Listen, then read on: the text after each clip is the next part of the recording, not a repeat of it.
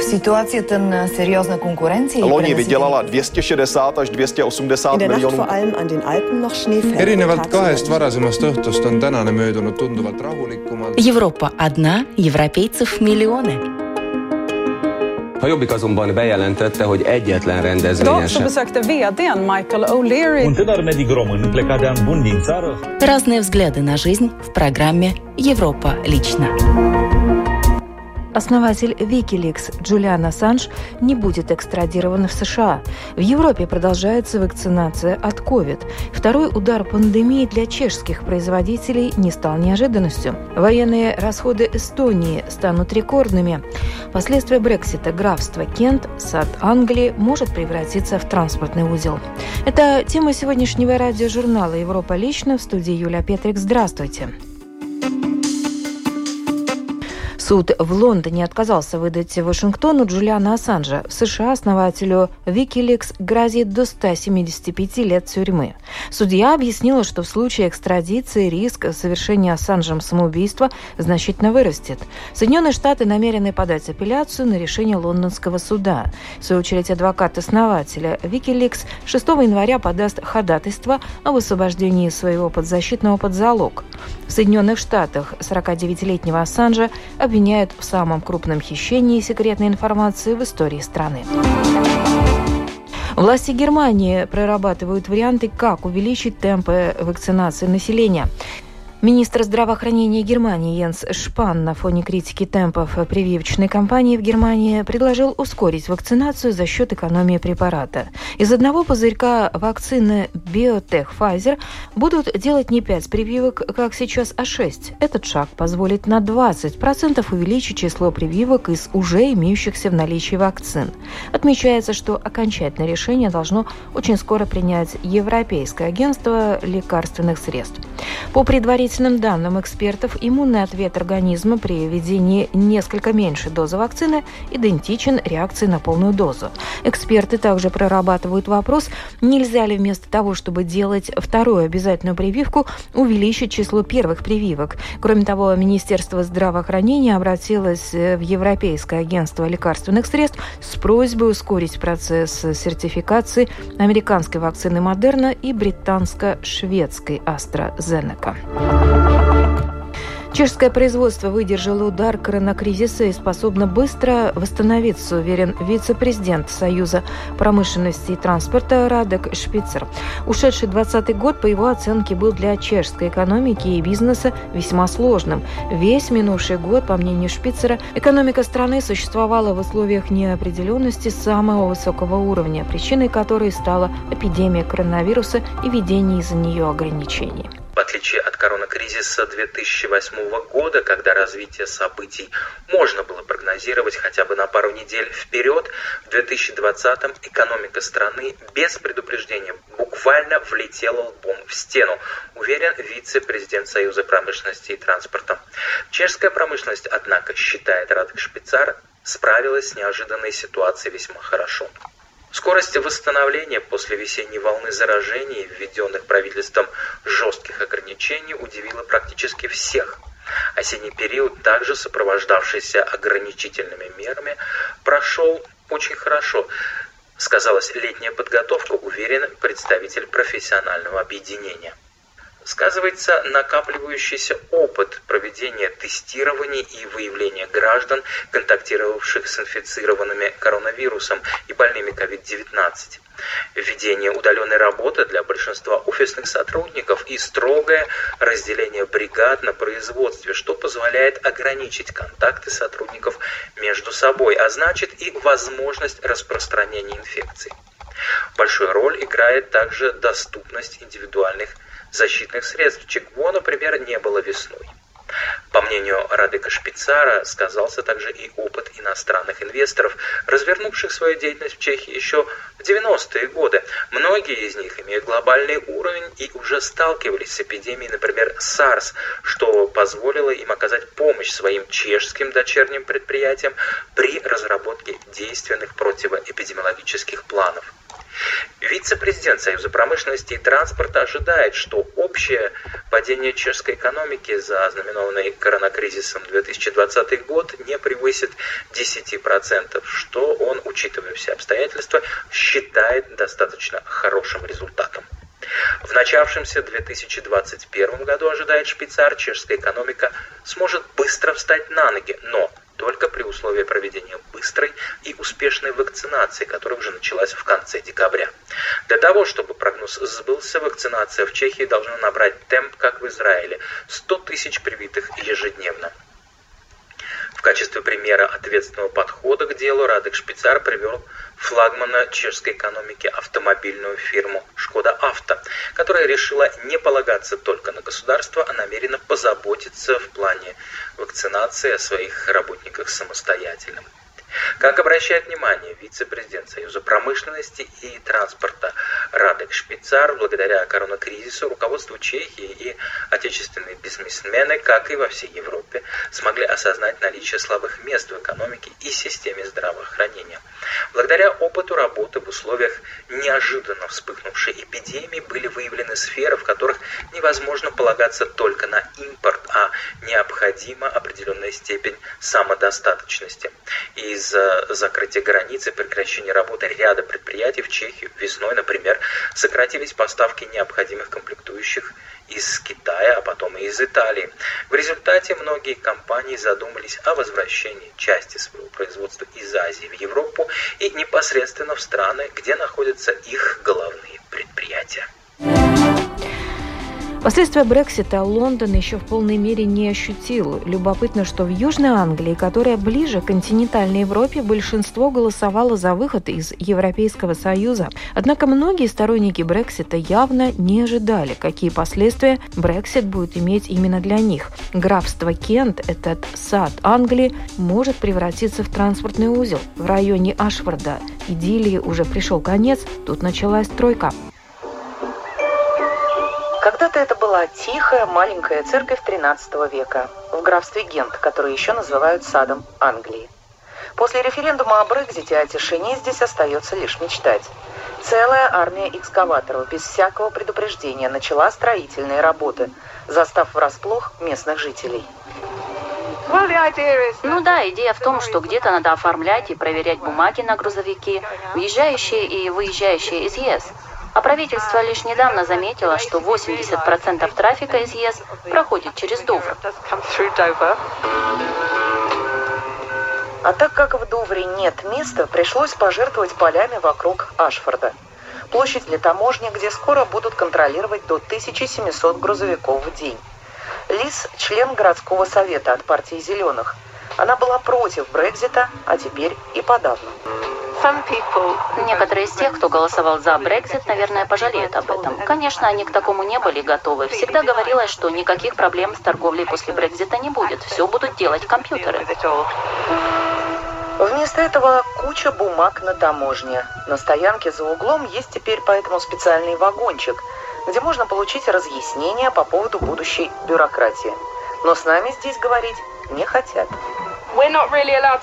Вообще-то нам нельзя отвечать на ваши вопросы. Мы здесь только для того, чтобы помогать, убедиться, что ребята не застряли в пробке. На самом деле они тоже не знают, как все это будет работать. Возможно, ребята догадываются об этом, и поэтому никто здесь особо не задерживается.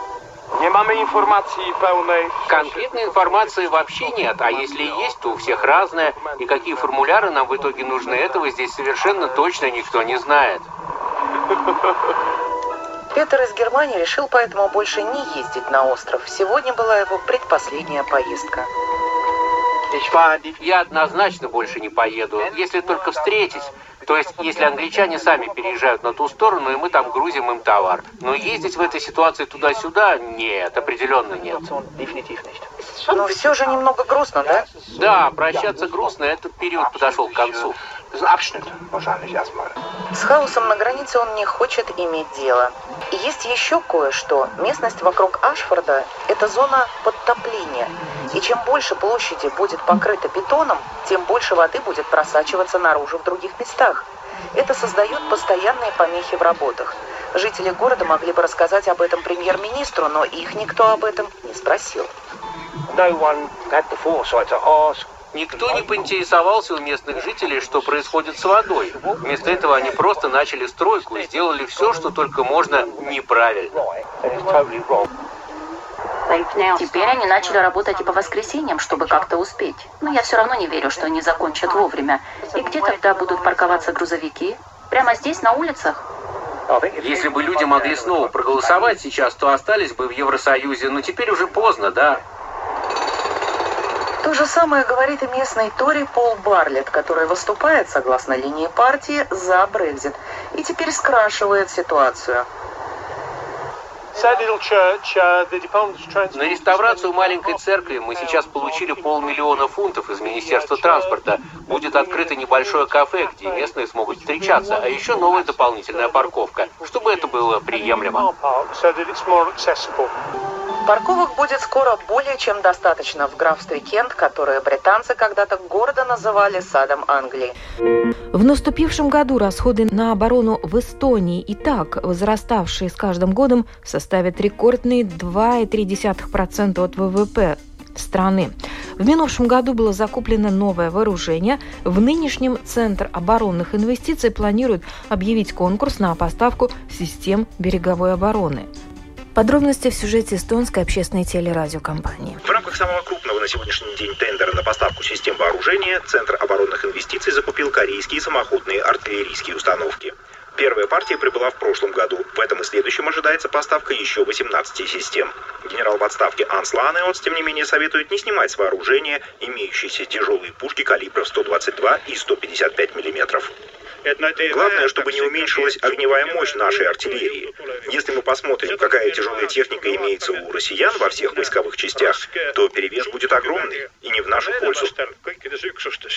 Минувшим летом в нашу страну прибыли полторы тысячи новых автоматов. До конца нынешнего года должны поступить еще четыре тысячи. Все они предназначены для призывников и будут направлены в воинские части. В ближайших планах объявление конкурса на поставку систем береговой обороны. Возможно, в сотрудничестве с соседями. На сегодняшний день сложилась, я думаю, уникальная ситуация, когда потребности Латвии в целом совпадают с нашими по срокам и объему поставки. В этой связи мы рассматриваем возможность закупки этих систем совместно с Латвией. А вот системы противовоздушной обороны средней и малой дальности в программу закупок на этот год не вошли. Эту проблему предстоит решать уже не в этом году, поскольку денег нет, но в следующем и так далее. Потому что россияне явно желают контролировать как Балтийское море, так и воздушное пространство в нашем регионе. Немалая часть оборонных инвестиций, около 180 миллионов евро, возвращается в экономику страны, в первую очередь в виде средств, направляемых на строительство военных объектов. Не стоит забывать и об отечественной оборонной промышленности, самый известный продукт которой – беспилотная наземная машина. Ее создатель фирма Milrem Robotics координирует сейчас проект по разработке стандартов подобной техники, в котором участвуют 8 стран Евросоюза. Молиться можно в церкви или мечети, а можно и у считающихся святыми мест. Такого места сейчас боятся лишиться живущие в Восточной Турции алавиты. Власти решили пренебречь интересами паломников, которые стекались в долину реки Мунзур. Верующие шокированы.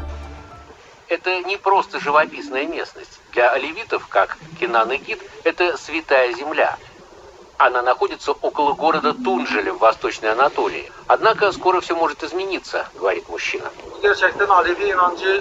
То, что здесь сейчас происходит, приводит нас, оливитов, в отчаяние. И это для нас неприемлемо.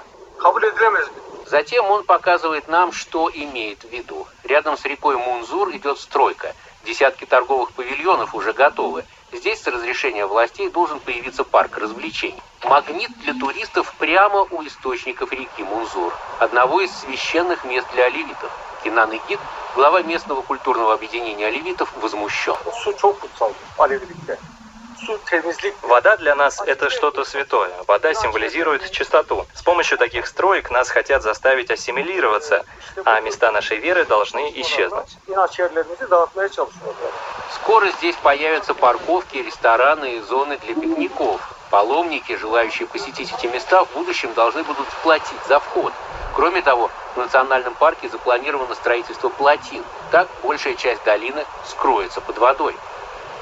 На протяжении веков оливиты поклонялись этим источникам и нетронутой до сих пор природе. Для них это святыня, место паломничества и молитвы. Раньше сюда привозили больных и твердо верили в то, что здесь они поправятся. То, что здесь происходит, говорит лишь о том, что с нашей верой не считаются.